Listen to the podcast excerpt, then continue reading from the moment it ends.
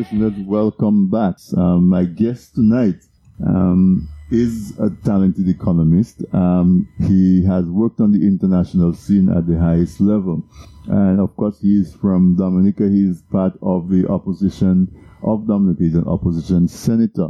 And I'm talking, of course, about Doctor Thompson Fontaine. And those of you who are long-time listeners to this weekend interview knows that know that I am um, I'm following his footsteps. He's the, he actually used to sit in my chair as the host of um, of this weekend interview.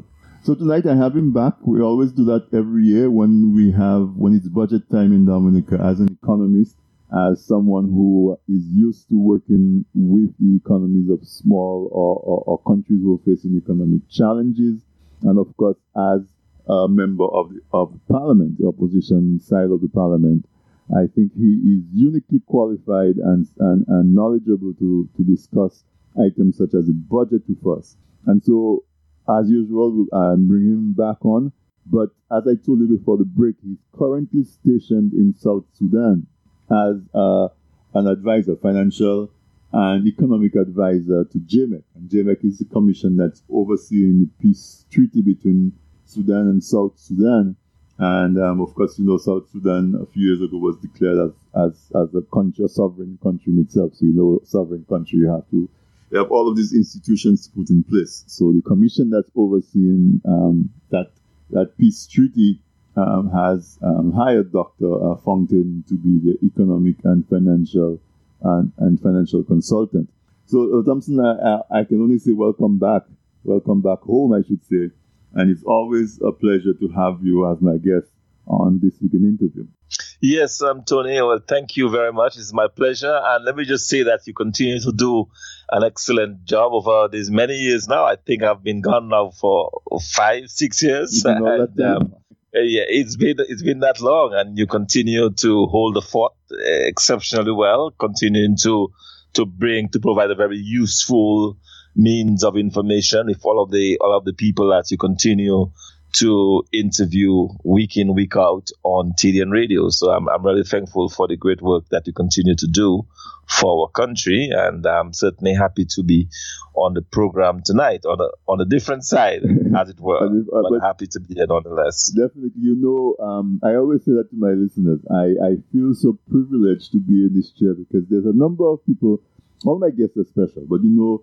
Um, there are people that you grow up admiring. Um, and then this, as a host of this weekend interview, gives me the opportunity to reach out to these people and to have a conversation with them for an entire hour. And and that is something that I enjoy very much. And um, I don't take it lightly. And of course, I love the idea that I can share it with the audience. So, of course, thank you for starting it off and handing it over to me. I will just, you know, continue to enjoy it and to try to bring more and more guests, because you know there is an endless supply of persons from Dominica, from the Caribbean, and, and further afield who have so much to share. But again, as, as I said, um, you're here tonight, and um, before we jump into the budget discussion, I wanted you to, to give the listeners a little bit of uh, an overview of the work that you're doing in um, South Sudan. Before before you start, though, let me just tell listeners that um, I'm talking to you over Skype. And you are in South Sudan right now. And although the connection is very crisp and clear, um, just in case, you know, the technology um, gods decide to to intervene and we we experience any kind of issues, I, I'm apologizing ahead of time. Hopefully we don't need to, but I just wanted to clear that so that if we have any technical difficulty that um, we're talking over an internet connection that may not always be at its best. But yes, um, t- tell us a little bit about your, um, your, you know, your sojourn out into South Sudan, and, and what's all involved. Yes, indeed, um, Tony. Again, thanks for the opportunity. Let me just say that I am I, I am here in South Sudan, and, and let me just explain to the listeners exactly the role that I play with a little bit of background information, because sometimes people read stuff and it's not always clear, especially in this side of the world, which is really far away from Dominica. I mean, it feels far. When I'm here, I feel like I am far, far, far from Dominica. Uh, basically, South Sudan, as we know, is the newest country in the world, or the youngest nation in the world. It got its independence in December of twenty eleven, and it got its, its independence after a violent conflict with Sudan. It was part of the bigger Sudan, whose, whose capital is Khartoum.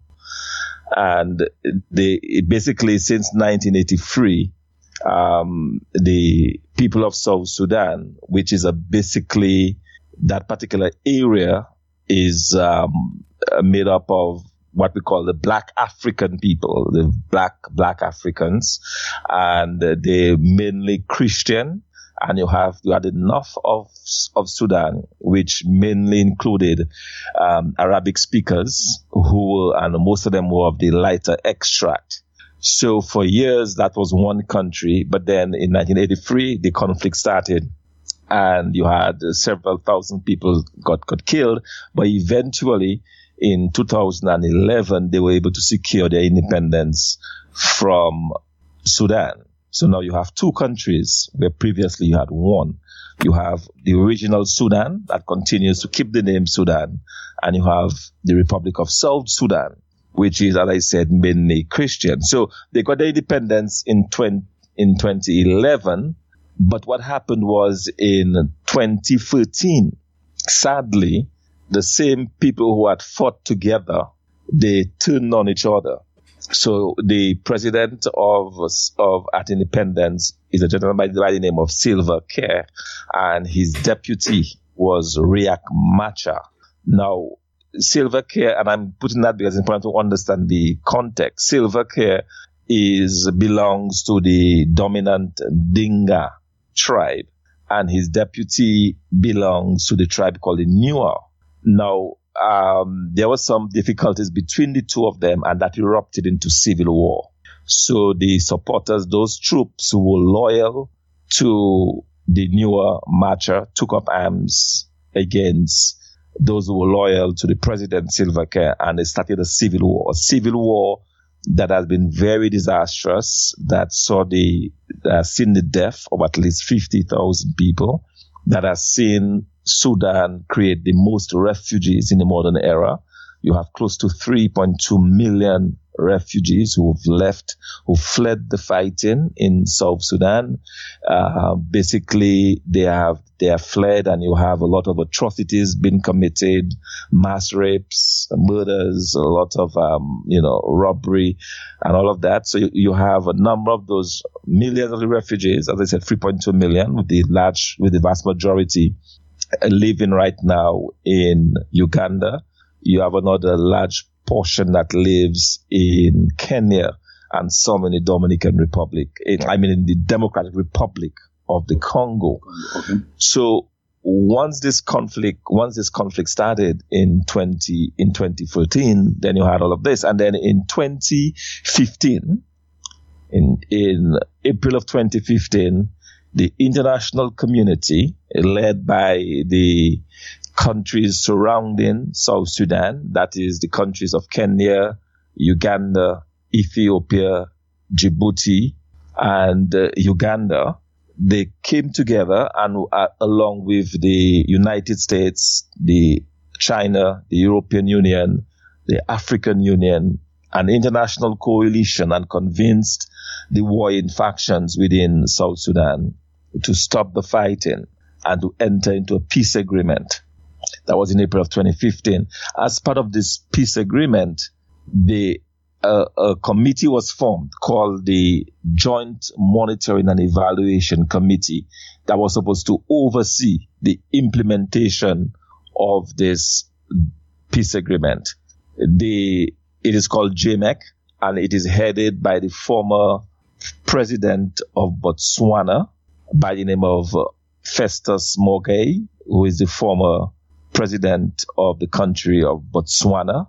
And uh, it is a commission that was formed to oversee. So I am basically employed within the J M E C as, uh, because as part of the peace agreement, there was a, a chapter on the economy, because what the peace agreement did was to agree for both Machar, the vice president, and the president Salva Kiir to come back into government, and as part of that agreement they would form a new government called a government of national unity, and then this government would, would oversee a series of recommendations that would then lead to independent, that would then lead to elections rather in twenty eighteen.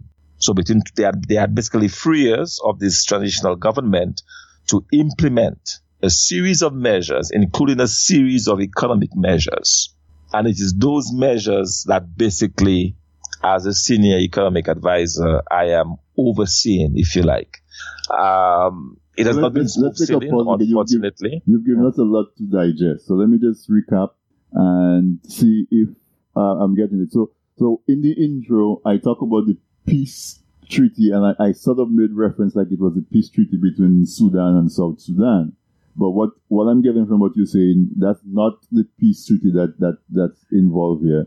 It is because, as most young countries experience in the, in the early stages of their growth, South Sudan was going for a civil war, and so the peace treaty that that you that we're referring to here is a peace treaty between warring factions within South Sudan. Nothing to do within South Sudan. South yes, South basically Sudan. The country disintegrated along tribal lines, if you like. Right. It's really a tribal conflict. You have, you know, that's what you basically had. Yeah. Right, and I mean, as I said, most most young nations experience that as part of their development. Most people know the United States went through their civil war.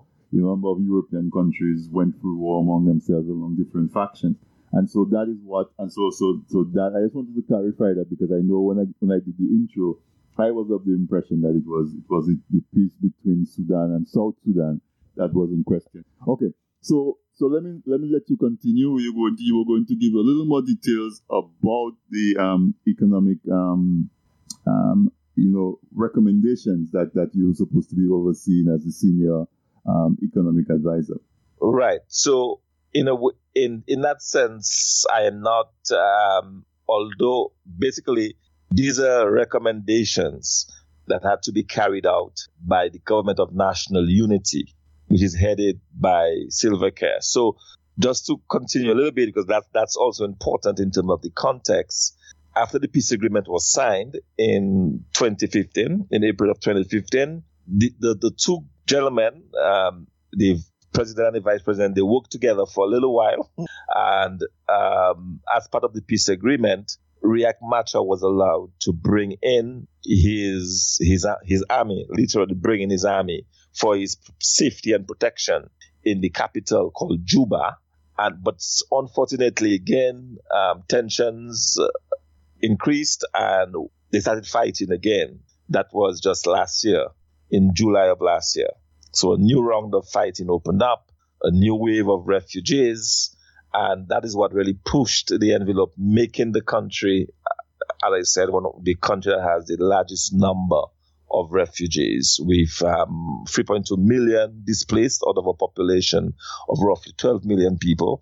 And uh, the majority of these, obviously, are children and women um, who, are, who, are, who are there. So my role, basically, is to oversee that that chapter of the peace agreement that specifies a number of measures that the Government of National Unity was to undertake, measures that were aimed at increasing the revenues of the country, measures that were aimed at ensuring that the the revenues from oil are equitably distributed, not only within the country, but between Sudan and South Sudan. Because what happened was, when Sudan was one country, all of the oil fields of Sudan are located in South Sudan. So the oil fields are located in, in South Sudan, but the actual um, processing plants, the the refineries, and the port from which the oil is exported is located in Sudan. So following the peace agreement, the countries had to agree on a formula for sharing this um, wealth. So South Sudan continues to produce the oil, but it has to be sent by pipeline to Sudan to be processed and to be exported. So agreements over that. You had several pieces of legislation that had to be passed as part of it, including anti-corruption legislation, um, legislation that would allow them to, to uh, distribute land, the land commission. You had a fiscal legislation that had to be passed, um, legislation to allow for the auditing, because one of the things that happened was, unfortunately for Sudan, was um, there was a high level of corruption right after after the war, and measures had to be put in place to ensure that there was a, a proper audit system of government accounts, that government became um, accountable. Measures such as ensuring that all the different um, accounts that were being opened up in different banks by different persons within the government, that all of these were closed and all of that was consolidated within one authority. Um, there were measures related to the bank itself, the, the Bank of Sudan, and how it could conduct its affairs. So all of those had to be implemented over the three-year period leading up to elections in in um twenty in twenty eighteen. So what has happened since is since the events of twenty sixteen, July of twenty sixteen, the war continues, but not to any great extent. What has what what what has happened is that the, go- the government itself has announced a unilateral ceasefire, but the opposition forces, they call them the, the S P L M I O. The S P L M was, it was is the name of the military that won the war with Sudan. So you have the S P L M I O, which is in opposition, and you have the S P L M A, which is the ruling, or if you like, the, the president's um, military. So they they have the S P L M in opposition, or the forces loyal to the deputy vice president, has not agreed to the ceasefire. So you have a lot of skirmishes that are still going on in different areas of the country. What has hap- what is happening now, as I speak, is uh, J M E C, the organization for which I am working, has agreed with the countries that I spoke about earlier that are the guarantors, as it were, of the peace agreement, which is the countries of Ethiopia, Uganda, Kenya, and Sudan itself. The guarantors of the peace of the peace treaty have decided that they would have a last-ditch attempt at peace. And we're involved now in a process that is called the revitalization of the peace agreement, which is basically attempting to bring together next month, to bring together all of the warring parties. Because what happened since the fighting broke out, initially it was among the two major factions of the president's tribe, if you like, the Dinkas and the Nuers. But since the fighting broke out, a number of other groups, a number of other, other tribal issues came to the fore, because Sudan has a total of sixty different tribes, and a number of those tribes and, uh, have been pushing, some of them from armed groups that now have to be taken into, into the, into the equation. So we are working very feverishly now on doing a revitalization exercise, a revitalization of the peace agreement, which we hope will finally bring lasting peace. In fact, a, a number of the countries that have guaranteed the peace or that have helped, uh, the U S, for example, which is spending a, a, a remarkable amount of two billion dollars, or we have spent in just one year two billion dollars on humanitarian efforts, and the E U, and the Norwegians and, and the Chinese that are spending enormous amounts of money on the humanitarian to feed and to house and to clothe the millions of refugees, are saying, well, this is the last chance. They will have to, they might have to reconsider their position on support for South Sudan if the parties insist on fighting. So the hope is that the Revitalization Forum will bring all of those factions together. There will be some type of agreement again on peace, and we, we can then continue to um, to to execute the peace agreement. Because today, one of the one of the issues we have really is the fact that because of the fighting, because the fighting continues, and because security is such a big issue, a lot of the resources that otherwise would have been used to build the country, a lot of the resources that would otherwise have been used to create jobs and to create employment and to spur economic growth, a lot of those resources are being diverted to security efforts, right, diverted right, to right. maintaining a, so, an extremely large army and so on. Before, yes. Before we, what I mean, is there an understanding of what exactly is the issue that they're fighting for or fighting over? That is the most that is the most perplexing thing. A lot of people say it is simply a question of fighting over the spoils, because South Sudan has the potential for being a, a, an extremely rich country, and um, whoever is in control basically gets control of the oil fields. And a lot of people believe that that is a that is a war, that is a fight over the wealth of the country. Um, but I think it runs deeper than that. It's a lot of deep-seated resentments between the tribes. Um, one of the things that, that you will notice very quickly when you arrive in um, South Sudan is that there is a lot of emphasis on which tribe you belong to. People are proud to identify themselves as belonging to a particular tribe. And, and I think that has created a lot of, of animosity and um, a lot of, of problems, and in, in a sense has fueled the fighting. So when when you have atrocities being committed, it is usually one tribe being accused of committing atrocities against another tribe. And you have reprisals. So, for example, as part of the conflict, you have a, a certain area of South Sudan where you have um, cattle raiding. So one tribe will go, will raid um, the cattle of the other tribe and take their and take their, their, their young girls as as um uh, as um what do you call them? Take them as back wives. with them, uh, right? Take them back, and then you'll have a reprisal. The the next week you'll you, you will have that tribe now going back doing the same thing, and you have this back and forth. So within the broader conflict, you also have smaller conflicts that are taking place along tribal lines. So that makes it extremely Traditionally, let me, let me ask difficult. You, um, when you studied Sudan um, a long time ago, I'm not that young anymore, there was the issue of, of nomadic tribes um, that, that used to move their herds all over the place. Is that still something, or, or most of the, most of the nomadic um, traditions have been um, pretty much discontinued? Is that, is that yes? You st- yeah, yes, you, you you have a lot of the of the nomadic tribes uh, more concentrated in the north, okay, okay. in Sudan, Sudan as against as South Sudan. Sudan. Okay. Yes, those those those tribes you have in South Sudan, they're more stable, established within geographical areas. And, yes, and and obviously, if they were able to come, if they were able to win the war against the north, that means those tribes were able to come together and fight for for independence. Um, it would seem that um, somehow they were able to come together for a common cause. So you would hope that um, prosperity for everybody would also be a common cause that could probably um, motivate them to come back together a second time, you know?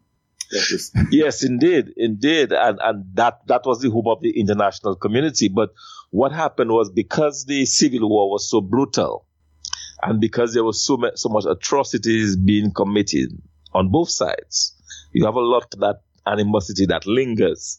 So you have people, you know, thinking of revenge. You have people thinking of, well, you know, they they killed my father and my mother and murdered my sister, you know, then I'm gonna take revenge on that tribe. So you have a lot of that, and and um, it's a very difficult place because uh, when I say place, a very difficult uh, moment. Uh, because of all of those lingering, you know, atrocities, and and one would have hoped, as you said, that after the war, after the War of Independence, that they would have come together and would have been able to amicably share the spoils, you know, of their country, because Sudan has the potential for being one of uh, the, the richest countries in Africa. One of the things that one of the of the areas within the peace agreement, one of the things that I'm currently doing is to help the government develop a development plan, a three-year development plan. And in that process, I'm beginning to identify areas where the country could really do a lot, especially in the areas of, of agriculture. So in addition to the to the oil, the oil reserves that are there in the country, you also have rich agricultural lands, some of the best agricultural lands anywhere in Africa.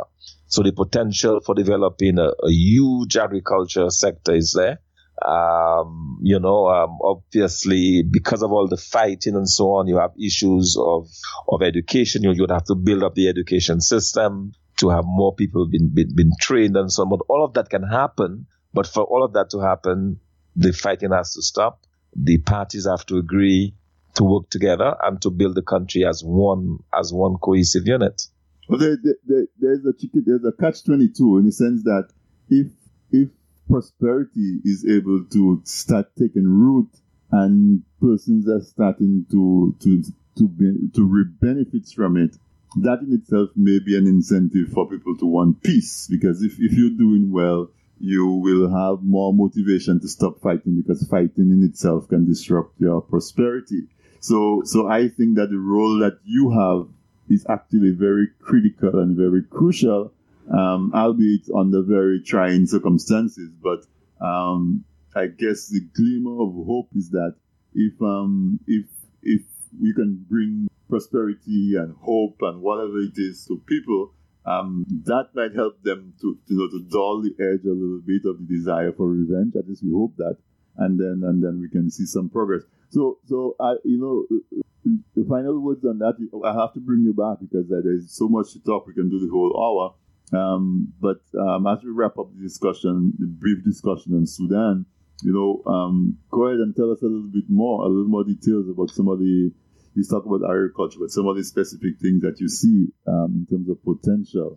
Um, maybe talk about the role of the international communities, because I know there's a lot of talk about China um, buying up a lot of land, occupying a lot of land in, in Africa for production of food to um, send back to China and all of this. I mean, I know you say that they're involved in trying to get the peace established, but, but they, looking at all those resources, they must be also, um, you know, Um, licking their chops to try to get to try to get access to to those resources as well. Yes, indeed. You know, it is uh, the, to use the famous quote made popular by, by Bill Clinton, it's the economy stupid. You know, really, that is what drives everything. Unfortunately, in this particular instance, issues of security and and also the humanitarian issue has taken center stage. So a lot of the efforts of the international community could have been geared towards the economy, but instead they have to put those monies into the humanitarian effort. As I indicated, just one example, the U S spending two billion dollars in just about a year. Imagine if Sudan was able to access this two billion U S dollars in its economy, what that would have done to spur growth. So that is one issue. Um, the question then becomes, how do you How do you grow the economy and, and how do you do this? And once the peace is agreed upon, then you have a, a tremendous um, task of bringing back millions of people back into South Sudan, bringing them back. And with them coming back, you have to look about the, uh, the building of schools, building of health centers, creating of opportunities for these individuals, and so on. So it's a it's a huge task ahead, but it's one which, I, as I said before, Sudan can achieve because it has the potential, not only in agriculture, not only with its oil reserves, but um, just in terms of the services sector can be developed. It can also develop its tourism. Tourism has has huge potential there as, there as well. Um, it has natural forests, um, natural wildlife, and so on. So these are areas that can be focused on and that can be built on.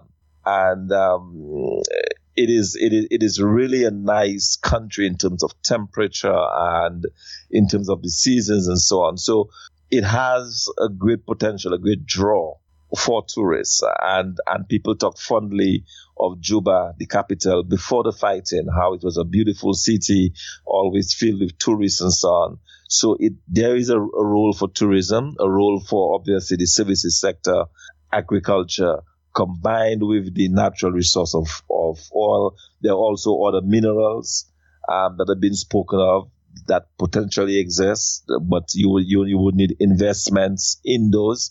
You mentioned the role of the Chinese. The Chinese are very active in South Sudan. They, in fact, they are the main individuals involved, the main country involved in the oil industry there. Um, they have some of the of the biggest stake in the oil industry and helping to um, to exploit the oil reserves in Sudan, and they've put a lot of investments. But even that is on a, is at a standstill. Countries are a bit um, hesitant to do more investments in the oil industry. And that's one area where the country can really take off, because if, for example, they're able to build their own refineries and invest in exploration, invest in new mines, um, then all of that would help boost the economy very, very, very quickly. So, you know, I'm an internal optimist. Um, I believe, like everything else, you know, you're you're, you're put in, in certain con- um, positions in life for particular reasons. And the fact that I'm here in South Sudan has really been a, a blessing, um, given my training and my background. That has been that has been welcome. In fact, when I when I first came into into um, South Sudan, there was an article in a local newspaper basically saying that, that offered a ray of hope for the Sudanese people, because simply because of my training and my experience. So a lot of a lot of um, there's a lot of expectations that will be able to help guide the country, because one, one of the things that that, that that that happened, and one of the things that happens in conflict countries, is that the first people to leave are the trained people, people who have who can go to other countries and work. So you had, for example, a number of qualified economists and, and other people, financial people, who would have helped build the country, were the first to leave because they could afford to leave. And uh, just a question of, of retraining people, bringing back, um, you know, the people who have gone overseas, who have gone away, bringing them back to the country. All of that can only happen when there is peace. And we talk consistently about a peace dividend that this country can actually draw on. So my hope is that the Revitalization Forum that is scheduled for September, for next month, will be a success, that we will get a lasting peace in Sudan, and that the millions of Sudanese that are waiting for opportunities to make a better life for themselves, the million of Sudanese that are hoping for a better future, will see that future. And I'm thankful for the opportunity as a Dominican to play a role and to be a, a pivotal and an important part of that process. And uh, I will accept nothing more but success. I, I certainly don't look to fail in that in that um, process. I'm, I'm very optimistic that the peace process will work, that the parties to the agreement will understand that there is no need to continue to fight, that they're just wasting time, wasting resources, and that they will come together to work together with the international community that has a tremendous amount of goodwill. I mean, it is just remarkable to me, the amount of goodwill from the international community, community, the, the kind of investments that they are taking, that they're willing to take. And just one thing that I did not mention is the role of the United Nations. There is a, a United Nations um, force that is now in the country, and they are beefing up this force. So we're going to have over four thousand um, peacekeepers come in, but they're called they're called a Rapid Deployment Force, the R D F. These are individuals who will be able to to take action if fighting, you know, flares up again, and who will be in a position to protect the civilians in the country. So the U N is heavily invested in that effort, and all of the world, you know, the United Nations, the U N, the A U, the Chinese, the Turkish, the Americans, you know, there's just a tremendous amount of goodwill from the international community. But they are saying that this cannot last forever, that they must see a sign from the South Sudanese that they, they are willing to sue for peace. And, and that is my hope, that, uh, you know, we'll get the peace, and that we can we can help implement those recommendations that have been clearly well thought out to help bring growth and prosperity to South Sudan. Yeah. Yes, Tony, are you still with me? Okay. So, yes, so yeah. so that is the hope, yes. Yeah, so so now I was saying, I um I, I, I know that it's not the first time you've worked in conflict in conflict areas. I know you worked in Afghanistan and some other African countries before. And so, something that I said, I'm going to have to bring you back so we can go through a little bit more, um, because I really want to spend a little bit of time on um on the budget situ- um presentation of Dominica. I like to do it while it's fresh, um because it is is is a way of educating our listeners, and even if you're not from Dominica, educating them on the budget process so that um they can understand it, and and in understanding it, hopefully it helps them to expect to know what to expect from the government and what it really means. What does a budget mean, um, and and so on. So. Um, I, I want us to change gears, um, and, and after all the complexities and all of those things that you're dealing with in, in South Sudan, um, Dominica should be, um, I don't know, something spare time activity for you, But it's turning out that um, that in the Caribbean, in Dominica and the Caribbean, we've been making very heavy weather of getting the economies of those islands going. We don't have conflicts to deal with. We don't have war. We don't have harsh climates. We, you know, and yet still we have we yet to find one of those countries that can break out and, and provide a certain level of um, of comfort and a certain quality of life to their citizens. So, I mean, let's switch gears. And I know the, the government of Dominica presented a budget to Parliament last week, um, a budget that totals eight hundred fifty, eight hundred fifty, a little more than eight hundred fifty million dollars, um, three hundred fifty million dollars of that being for capital um, expenditure, with um, five hundred million dollars being for recurring. Now, I am naive, I guess, because I think if you if you give me eight hundred million dollars to spend in Dominica, at the end of the year, there'll be no more needs, really. I mean, I don't know. Maybe I'm naive. But you being an economist, you being also part of, of Parliament, I, I wanted to take uh, a little bit of time and just talk in broad terms. If you're familiar, I'm, I'm guessing you're familiar, although I, you seem to be pretty busy and your hands full with South Sudan. Um, the highlights of, of what was presented by government in terms of their budget and how that relates to whatever areas that, they, that they're putting forward as the areas of priority. Yes, indeed, Tony, and, and I like the way you phrase the discussion. Um, what happened was the twenty sixteen seventeen budget was around half a million, half a billion dollars, about five hundred. It was a five hundred million dollars budget. But what happened was between June of last year and now, the government did exceptionally well with the sale of passports. So whereas they had, in the original budget, they had budgeted about one hundred million dollars coming from the sale of passports, they in fact now claim that they, they got close to over four hundred fifty million dollars in passports, which is ironic, which is something that for years I have been saying that is where we really should be. That is where the government should be. Um, they finally said they got it this year, so we will accept that, that that's what they got. And that's the reason why we moved from a, a five hundred million budget to an eight hundred million outcome, if you like.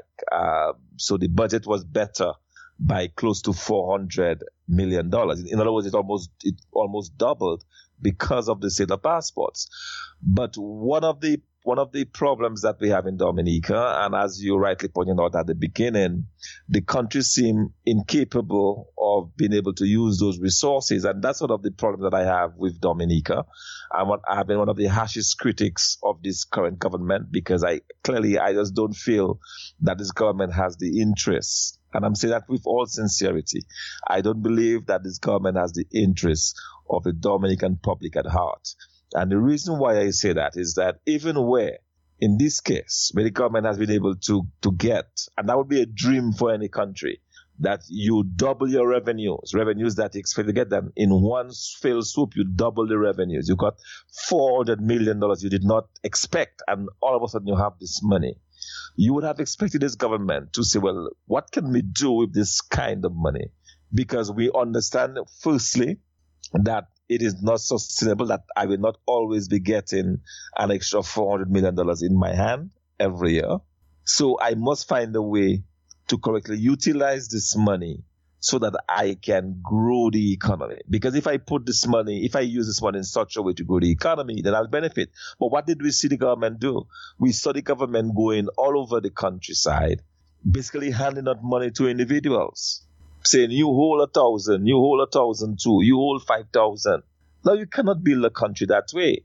It has created a lot of goodwill for the government because people who have been for, for years have not been able to find employment within the country, individuals who have bills to pay, individuals who have commitments suddenly are being given money in their hand. They're not going to refuse it and they will thank the government for it, but ultimately it's not going to benefit the country.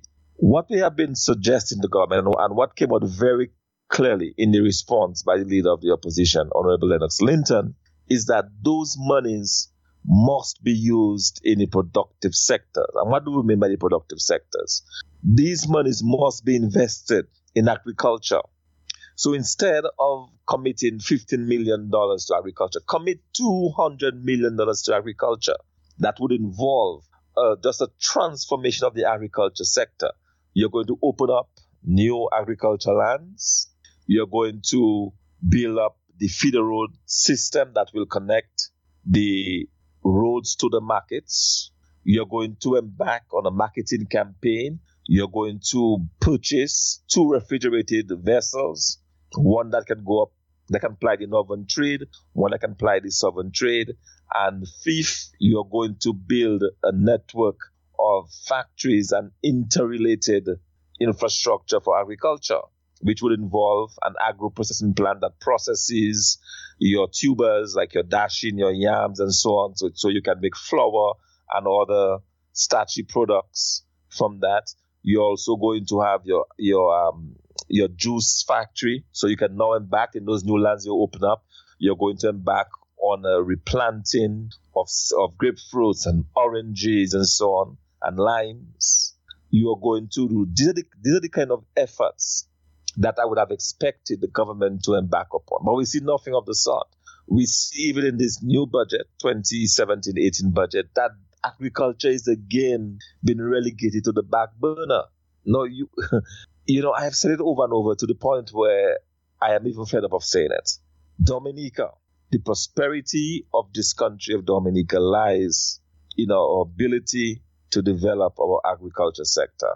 And we're not talking about the agriculture of the banana years where we had a monocrop, where we had a crop that if if suddenly you had a, a a hurricane, you you would be down for two years or three years. We're not talking about that. We're talking about an agriculture that is focused on niche marketing, an agriculture that is smart, that processes, that adds value in the country to everything that is produced. We're talking about an agriculture that is expanded to include the livestock and poultry sectors and the essential oil sectors.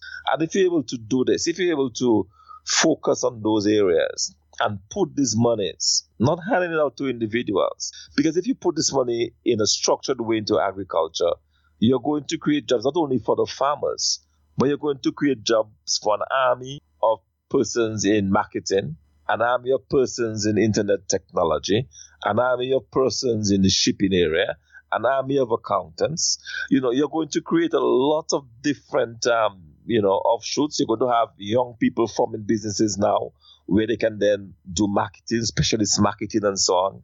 So a lot of jobs, new jobs, can be created from a serious investment in agriculture. And that, to me, is the starting point. And I have not seen that in this year's budget. And that is where I believe the government, again, is failing. And that's why I lament the fact that this government does not have the interest of the public at heart. Because even if they have not been able to, to do it, the fact that we have been saying it, we have been advising this government in public forums, on the radio, every chance I have had, I've, I've been saying that that is where we need to go. Years now, many, many years I've been saying that the, the Dominica budget should be in the region of one billion dollars. This government for years have had our budget in the region of four hundred, five hundred million dollars. For over seventeen years, we've not seen any growth. Dominica's budget should be between one billion dollars and one point five billion dollars to give us the kind of resources to help grow the economy. So I'm not seeing that from this government, and this budget gives me very little reason for optimism, because it appears to me that what will most likely happen, or what we see going to happen, is that they will try to simply hang on to some of those of those resources. They will try to save it, because the, the fact of the matter is the rest of the economy is doing so poorly that your non-tax revenue, which is upon which is what you need to build your your economy. Sorry, I said non-tax. I, I really, really meant your non-C B I revenues, revenues that are not linked to the sale of passports, right. Revenues that, are, that come from taxes, from your V A T, your income tax, your sales taxes. That is what needs to be built up. But that has been falling over the years, and it has been falling because of the lack of emphasis on growing the economy. So because the economy has not been growing, your sustainable revenue generation has been falling. So what the government will most likely do is that it will use the revenues from the C B I to basically back up or to supplement its tax revenues. No, let me, let me, let me. I'm, I'm looking at the, um, I'm looking at the budget that was presented. The, by far, in terms of the recurring expenditure, goods and services is forty-one percent of the recurring expenditure. Now, um, as an economist, I want you to explain a little bit as to what is goods, because in my mind, that that that signals imports. But but maybe I'm looking at it wrong. Um, in twenty sixteen, twenty seventeen, um, it was at it was at one hundred eight million. Um, this this car, this fiscal year coming, it's forty-one percent at two hundred thirty-eight million, more than twice. Um, and that being the largest portion of the of, of the recurring expenditure, uh, I was wondering if you could um what what's what's made up of that sector in terms of in terms of if if, if you know um the top of your head um in terms of yeah oh yes from a government from a government standpoint. Oh yes, absolutely. And and Antonio, this is the least non-productive part of a government service. Goods and services is just that. It's the spending on on everyday um, items like building materials that is being provided for supporters of the of the Dominica Labour Party. Um, the some of that involves just the transfers, the cash I was talking about that has been handed out uh, under the guise of social services. Uh, that would that would in, involve some of the Red Clinic um, spending that has been done by the government, and the fact that it is it is so shockingly high tells me that not enough monies are being placed into the productive sectors, and, and productive sector spending would be monies that you, you put into your capital budget, where you can then build the infrastructure, where you can then invest in the factories, invest in the training and the development of the human resource. Those are the areas that needed those type of resources. But the fact that they spend so much is because, as I said, the government has gone, has decided, has taken a conscious decision that the only way that they can remain in office is to literally pay their way to remain in office. And the way they do that is to give their loyal supporters money and to give those who feel that they have no choice, they cannot get a job in the country, who feels that the only way that they too can benefit is to come on board and support the government so that they too can get something. And in that way, they they try to guarantee their stay in power. But at the end of the day, the country continues to disintegrate. And there is going to come a point when you will not have money for even goods and services, because the C B I is on its way out. The C B I, in my mind, peaked last last year. We will never get another influx of money like this as we got from the C B I. That that that is the crowning point. It has peaked, and what we're what we're going to see is a steady decline in C B I revenues. Okay, so which is really worrying to me. Yes. So um, the budget is in two parts. Uh, so the the. I want to break it down so that all of us lay people can understand it. And, and I have you so you can correct me in terms of my thinking. So the recurring expenses is like the operating expenses. So this is what it costs the government to run the country on a day-to-day basis. Right, like to, to pay their salaries. Just, emoluments goods and services. Salaries is one hundred sixty-four mm. million. So one hundred sixty-five right. million. So, so twice the amount is spent in goods and services as it takes to pay civil servants and public servants. Public yeah. servants. Mm-hmm. And normally, normally you, I, I used to think that the largest expenditure that government had was to pay civil servants, but in but goods and services is twice is twice that amount. Um, so so so we it's spending five hundred million dollars to run the government, and the capital expenditure, which is what you invest. Well, hopefully it's investment in the sense of, well, you build a road, you build a bridge, you build a school, you build a hospital. Those things are capital expenditure. Is is is three hundred and fifty three hundred and fifty million dollars. So I, I I get what you what what what you're saying, that um in terms of government giving out so much in terms of um goods and services to the tune of two hundred and thirty seven million dollars seems really high. Um, and yeah, it almost equals your, your entire capital spending, right? And, and that is economic suicide. That is that is you know this is yeah, mm-hmm. yeah, because uh, in a country like Dominica, where there is so much infrastructure to be built, I, I would think that um, as an economist, do you think that a more a, a, a budget that is weighted more towards the capital expenditure over recurrent um, should be something that, that we should have been we should have been seeing or looking at? So, so in terms of your view, um, and compared to what I am asking to put on your opposition hat now, in terms of priorities, because, you know, a, a government's budget points towards the areas of priority. Um, so talk a little bit about what the budget points out to you to be the what you what you perceive to be the priorities of the government, and how would that differ if it were a government of United Workers' Party who was presenting that budget instead? Yes, and the the important distinction that I would I would like to make is, is and it is kind of in what I said earlier, in that the government appears focused on continuing to leave off a legacy of handouts. So we guarantee our re-election by giving people money in their hand. So we build up goods and services, which goes back to imports because we are able to buy plywood. We're able to provide, you know, a little bit of this over there and so on, without growing the economy. So in the meantime, the tax base continues to be eroded. The economy continues to shrink. How that would be different from a United Workers' Party administration is that we would understand the need to plow those monies into the productive sectors. And that would include a massive investment in A, agriculture, B, tourism, and C, the services sector. So we would put those monies into areas that would generate, and I talked earlier about how we would revitalize and revamp the agriculture sector. That would provide thousands of new jobs just within agriculture.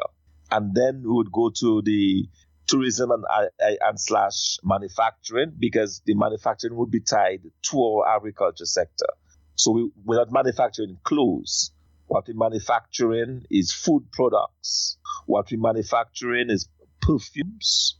What we're manufacturing is cheeses and other dairy products. That is where our manufacturing would be focused on. It would be linked directly to the agriculture sector. So monies would go towards those areas. Especially, imagine a United Workers' Party government getting in his hand an extra four hundred million dollars.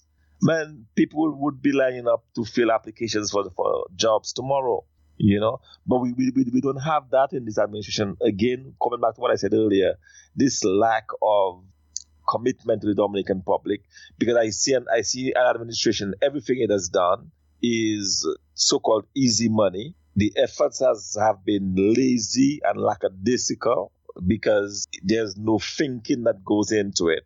But it sustains their lifestyle. It helps them to get rich, and they're happy. You know, um, the rest of the population continues to suffer. Those who cannot take it will continue to migrate. Um, those who want to come back will continue to stay away.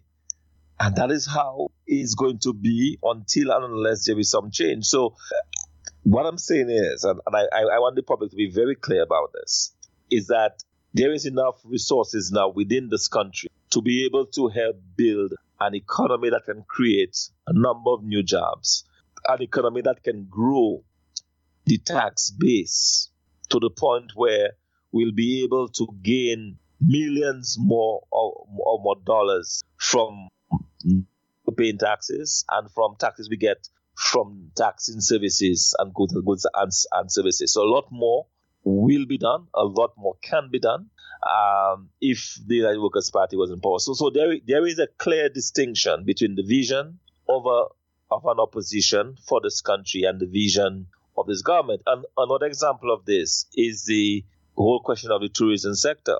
You need, for the tourism sector to be vibrant and to work, you need a steady influx of visitors. So, for example, Antigua, Antigua gets on average about two hundred thousand visitors a year. But because of that influx of two hundred thousand visitors, Antigua is able to thrive compared to Dominica. They're able to build up. You have a number of people, thousands that find work within the tourism sector, including hundreds and hundreds of Dominicans who have gone to Antigua to work. Now, government has has not been able to tackle the tourism sector because their approach at um, at access has been haphazard. So in spite of the promises of an international airport, it has not materialized. In this budget, we are hearing that they're going to put aside five million dollars a year. Now, that's not how you build an international airport, because if you were to put five million dollars a year aside, what this means is that at the end of one year, you have sixty million dollars. It will take you an, another ten years to even start to build. You know, if you're going to build, try to build an airport from savings. You don't build infrastructure like this from savings. You build infrastructure like that that is built from your own resources and from either loan or grant financing. So I believe that there is a very strong case that can be made for Dominica to go to the international community and say, well, here is a plan that we have for developing our tourism sector that will generate X amount of jobs, that will allow us to have enough resources to be able to help combat climate change. And we're putting forward this proposal to the international community that will allow us to build an international airport that will that will allow access into Dominica. Because that, that business that that that, that tourists will um will suffer long to come to Dominica when they can take a flight and go to Grenada or, or to Saint Vincent or to Saint Lucia, our closest neighbors, hassle-free as it were.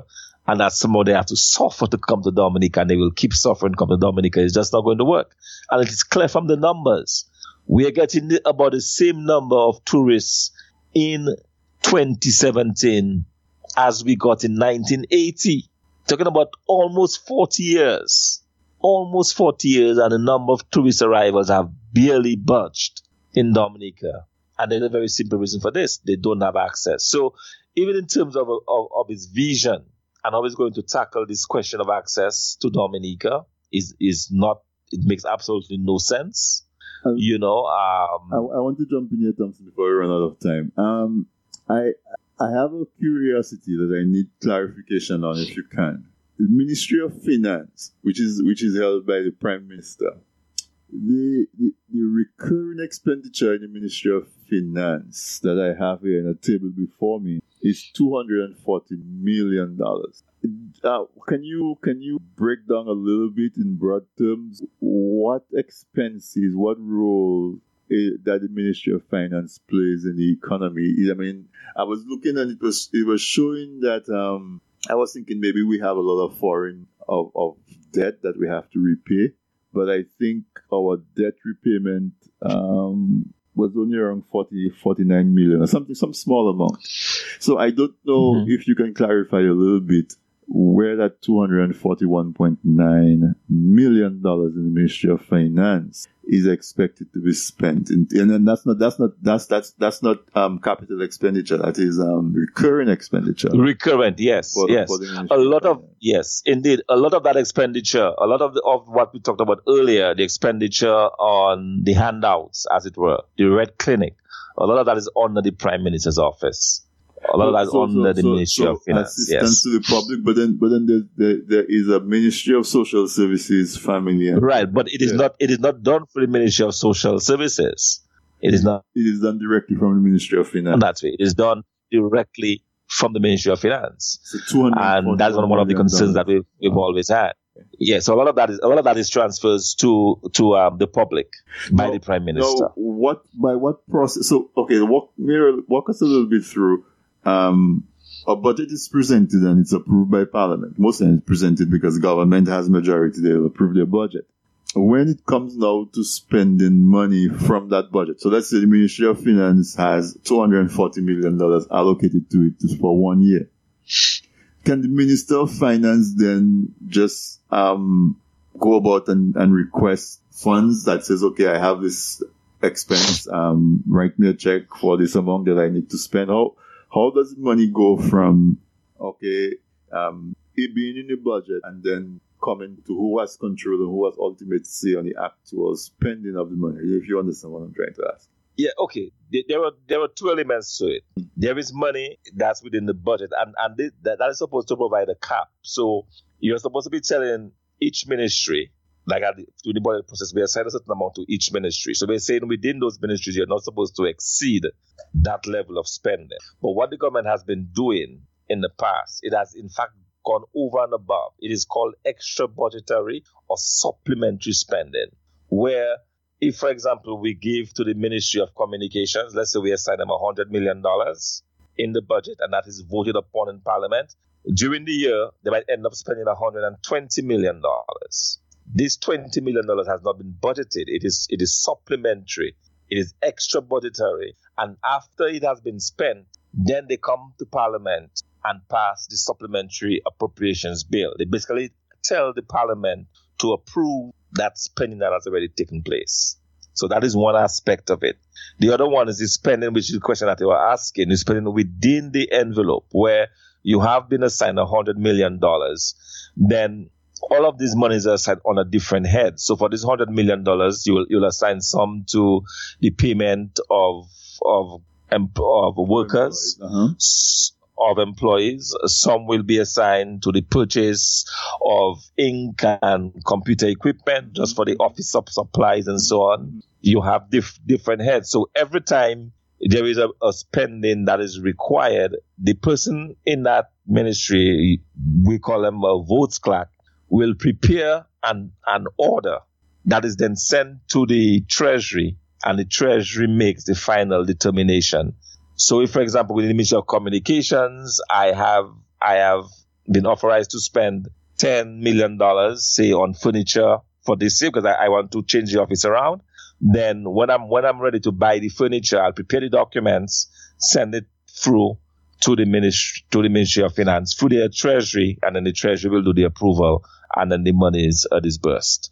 Okay, so that is how it's supposed to work. But but what, what we've seen increasingly from this government is that they've gone over and beyond. They usually go over and beyond what they're authorized by Parliament to spend. And it's a very disturbing thing.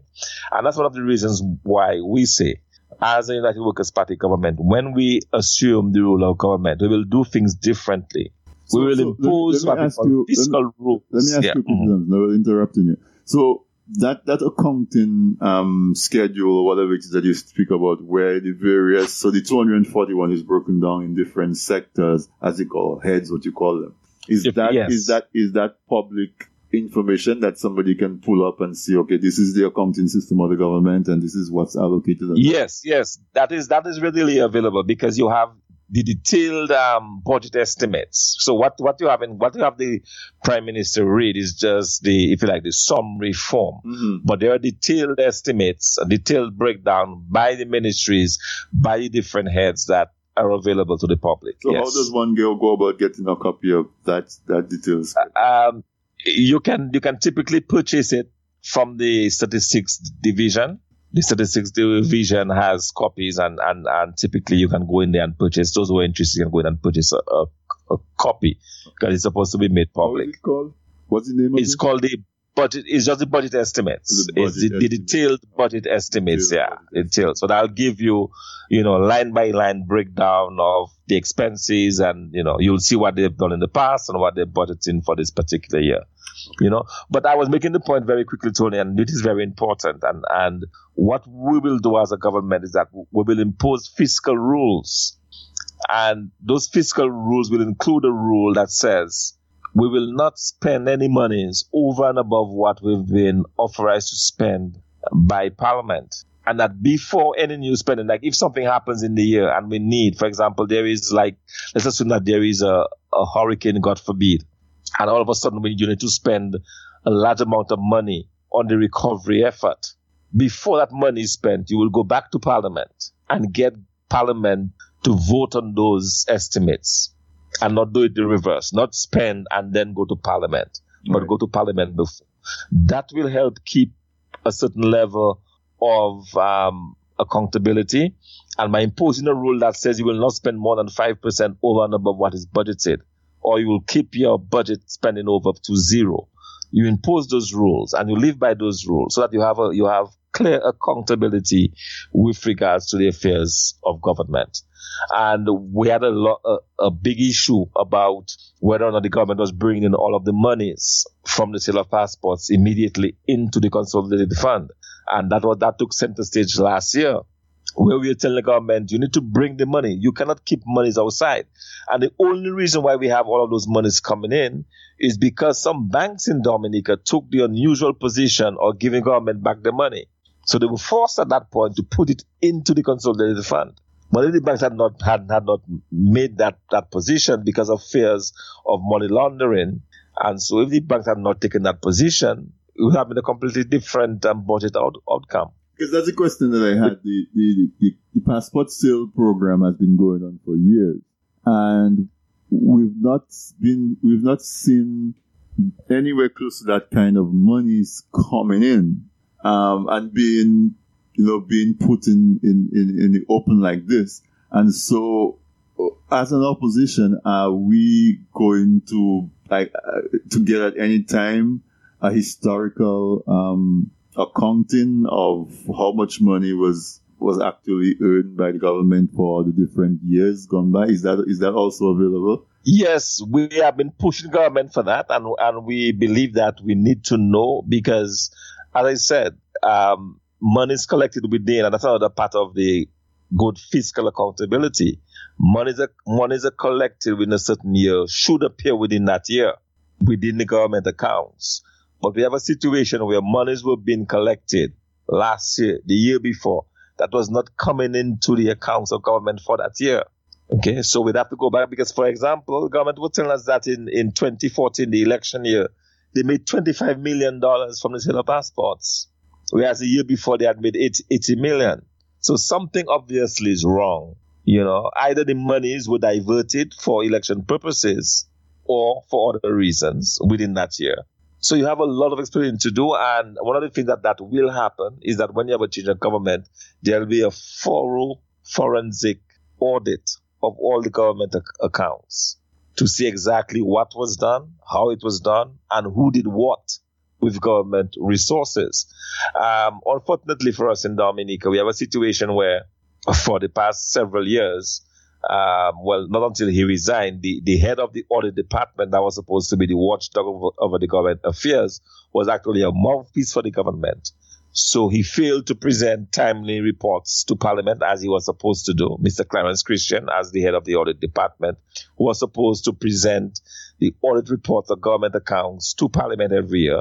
The last one he presented was twenty eleven, and we're in twenty seventeen. So the Parliament does not know, does not have a correct um, audit of the government accounts. The audit Simply because of government deprived, accounts was not has not been presented to the country to Parliament. Over, no, over six no, years. It's over six years, and part of the problem has been because the Prime Minister appointed his supporter in that position, who simply refused to do the work of the audit department. You know, and and there is no reason why an audit should take six years. That should be an ongoing basis. You should be auditing government on an ongoing ba- on an ongoing basis. Hey, you say you receive ten million dollars. Shouldn't that be twelve million? Shouldn't that be, you know, what what is going on? Constantly asking questions, constantly staying on top of the public servants and making sure that they do the right thing. None of that is in place in Dominica. So we have a situation where the government has been free to do as it as it pleases. And we are really in a bad place. The the end result of all of this is that we have an economy that is shrinking. We have an economy that has not been able to create jobs for the young people of this country. We have a population that is shrinking because people continue to migrate in their numbers. Every chance they get, they will leave the country. So we have large populations of Dominicans now in Anguilla, in Tortola, in the B V I. They're just leaving the country every chance and any chance that they get. And um, that has to be reversed. For us to really see a prosperous Dominica, we need our people to stay. We need our people to work. We need our people to, who have been overseas to come back. But that can only happen if there's a government that is responsible, if there's a government that sees the need to put monies into the productive sector and not simply to win an election. Wow. So we we, we, we are twenty minutes over our hour that was allocated. So I am not going to indulge um, in your time anymore, but I think you gave us a good a good overview of the budgetary pro- um, process. And that's what I wanted, really, uh, you know, to just have our listeners be some of the most educated listeners that there is anywhere, understand what the budget process is. And um, I think you've done that. Uh, there's a lot of there's a lot of questions. There are a lot of questions that um, that needs to be answered. Um, I I hear you say that, you know, as the as, as an economist, your your recommend your recommendation is is a budget of between one billion and one point five billion is what it would take to move the Dominican economy. And hopefully, one of these days, we could flesh that out a little bit, because from a layman's point of view, I. I wonder where we would spend a billion dollars in Dominica. You know, we have twelve high schools, one hospital, one hundred miles of road. Um, mathematically, it just, it just doesn't make a lot of sense in my head um, that there's that amount of money that's oh, okay. allocated to be spent in the country yes. every year. Uh-huh. Um, I, to me, yes. after three, four, five years, you shouldn't, you should be running out of things to do, you know? Um, mm. uh, I know we still have a lot of a couple of big ticket items to, to, to do, like the international airport and, and, and a lot of maybe infrastructural things that, that people can do to enjoy the country and, and industries to build and factories to build and that sort of thing. But those are not the things that I'm seeing money spent on. And so, and so from from a, from a citizen's point of view, I'm saying, you know, um, where where is the eight hundred million dollars going? And I say, I, I, and if, if less than two hundred thousand out of that is for salaries, where's the other six hundred thousand going? Because when you when you're in Dominica, you don't see that level of service um, that says that the government is spending so much money on its people. Um, you don't get medication at the hospitals. Um, students still struggle for for textbooks. Um, every student doesn't have a laptop or, or a tablet. Those kind of things that would say, well, okay, the government is spending a lot of money on providing that kind of life to its citizens. So so I have a hard time um, digesting the overall number, the top number of, of, of um, eight hundred million dollars being spent on Dominica. Um, and and we, basically, like you say, you have nothing to show for it. But but Doctor Fontaine, I'm going to give you the last last word. Um, I, I, I want you to just talk. You know, uh, every year we come back and we, we hash the same thing. Um, what do we? How do we propose as as as a nation in the Caribbean for, or you know, all the challenges that we have?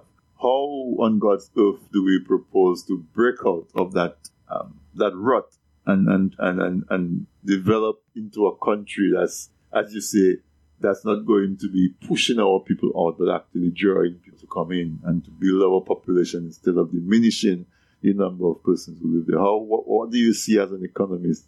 Um, if if Dominica was South Sudan and you came in as a senior economic and financial advisor, what would you be advising government that, that is needed? Um, I know this can be a long conversation, but in a nutshell, um, that that would be needed to to change, you know, the trajectory of the country of just treading water. Well, it starts with governance. It starts with governance. It starts with a government that understands what needs to be done and that will take the steps to get it done. That sadly is lacking in Dominica. So my my advice would be simple. Here is what we need to do. We need to be able to create X amount of new jobs every year. We need to be able to collect X amount in revenues. Some basic um, areas that we need to focus on. And I would outline those. What needs to be done in agriculture, in the tourism sector, in the services sector, the kind of incentives that we need to do so that the private sector will be allowed to grow. That's another thing that has not happened in Dominica. Our private sector is shrinking. It has lost over four thousand jobs under this government. It should be the reverse. four thousand jobs should have been created at least under within the private sector. So private sector is shrinking. How do you reverse that sh- that shrinkage? How do you provide incentives to the private sector to help them grow? So and then and then give a plan as to how this can be done. How do you use the revenues that you've just received from the sale of passports? How do you invest that in such a way that it provides a return for you? And I always liken, you know, the C B I to a person winning the lottery. You know, you can you, you can be responsible. If you've won the lottery, you can be responsible and put that money into investment so that your you and your children and your grandchildren and your great-grandchildren will be taken care of for years and years to come. Or you can be irresponsible, and because it's easy money, simply throw it away. And that's the same choice that this country has. So the ability to lay out a clear plan as to how you would use those resources, how you need to grow the tax base, because that is what is going to sustain you over time, your tax base. How you're going to do that, how you're going to create a level of services within the health sector, within the tourism sector, within the banking sector. You know, all of these are things that, that I would kind of lay lay on the table. But as I said, ultimately, Tony, it depends upon governance.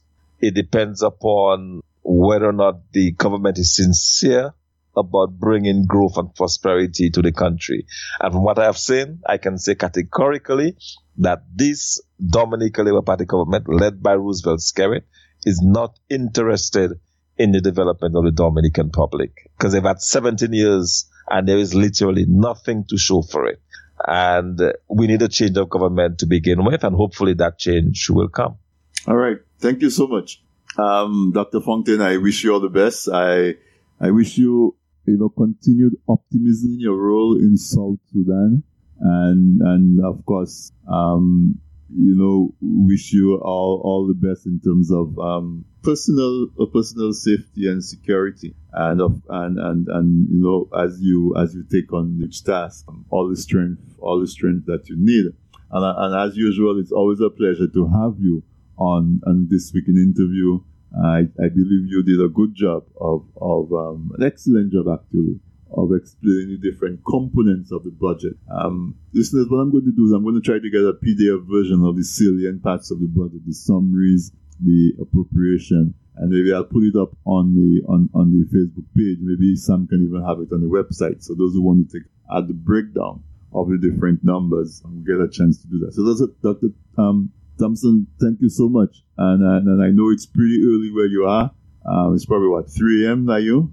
No, it's um it's closer to four thirty in the morning. Okay, so it's four thirty in the morning. Okay. Uh, yes, four thirty in the morning, yeah. So at least I, I get a chance for a couple hours of sleep of still. Sleep before you have to your day. So I, and, and that makes me even yes. more appreciative of your time. So thank you so much. Yeah, and thank you, Tony. I appreciate it. And thank you again for what you continue to do and for continued success with um, this weekend interview. Okay. Thank, thank you. you. All right, thanks. Well, listeners, this has been um, Doctor My guest tonight on this weekend interview was Doctor Fontaine. And um, he is, was talking to me live on Skype from South Sudan. And, and thank, thanks to the um, technology gods, we never lost connection. We never dropped connection. Our connection was pretty crisp and pretty clear. And um, he, you know, talked about his his role is, that he's played in South Sudan, and, and it makes me proud. You know, um, Africans helping to, to solve problems in Africa. I think that's what we need. And um, he's, he's playing his part. And um, of course, we, we leaned on his expertise a little bit to go through some of the budget. And of course, as a member of the opposition, I try to put a juxtaposition, side-by-side comparison of of, the, of what uh, United Workers' Party government differently um, as as presented in the budget. Um, keep your comments coming. Um, they, they're very um, animated, and I hope you enjoyed this conversation as much as I did. Uh, good, you know, all, all the best to um, Doctor Fontaine. You, my listeners, thank you so much. Every Wednesday you come back and, and you join me. I'm so appreciative of your time. I know there's a lot of stuff competing for your, your time and attention, and I appreciate you coming back every week. If tonight was the first night you listened to us, well, welcome. I hope you, you enjoyed the conversation and that you will come back. You will become a regular listener. We do this every Wednesday night, Eastern Standard Time, uh, on T D N radio dot net. We... You can also tune in, uh, of course, um, the TuneIn app. You can find us, and we also have our own app on the on the Apple on the, on the iPhone App Store and the Google Play Store. So, so find us, join us every Wednesday. Um, link up on the This Week in Interview page. You know, we um, I welcome all your suggestions. So let me say good night and thank you, by the way, to our engineer, Sam, always doing a good job. And, and I'll see you next week, Wednesday.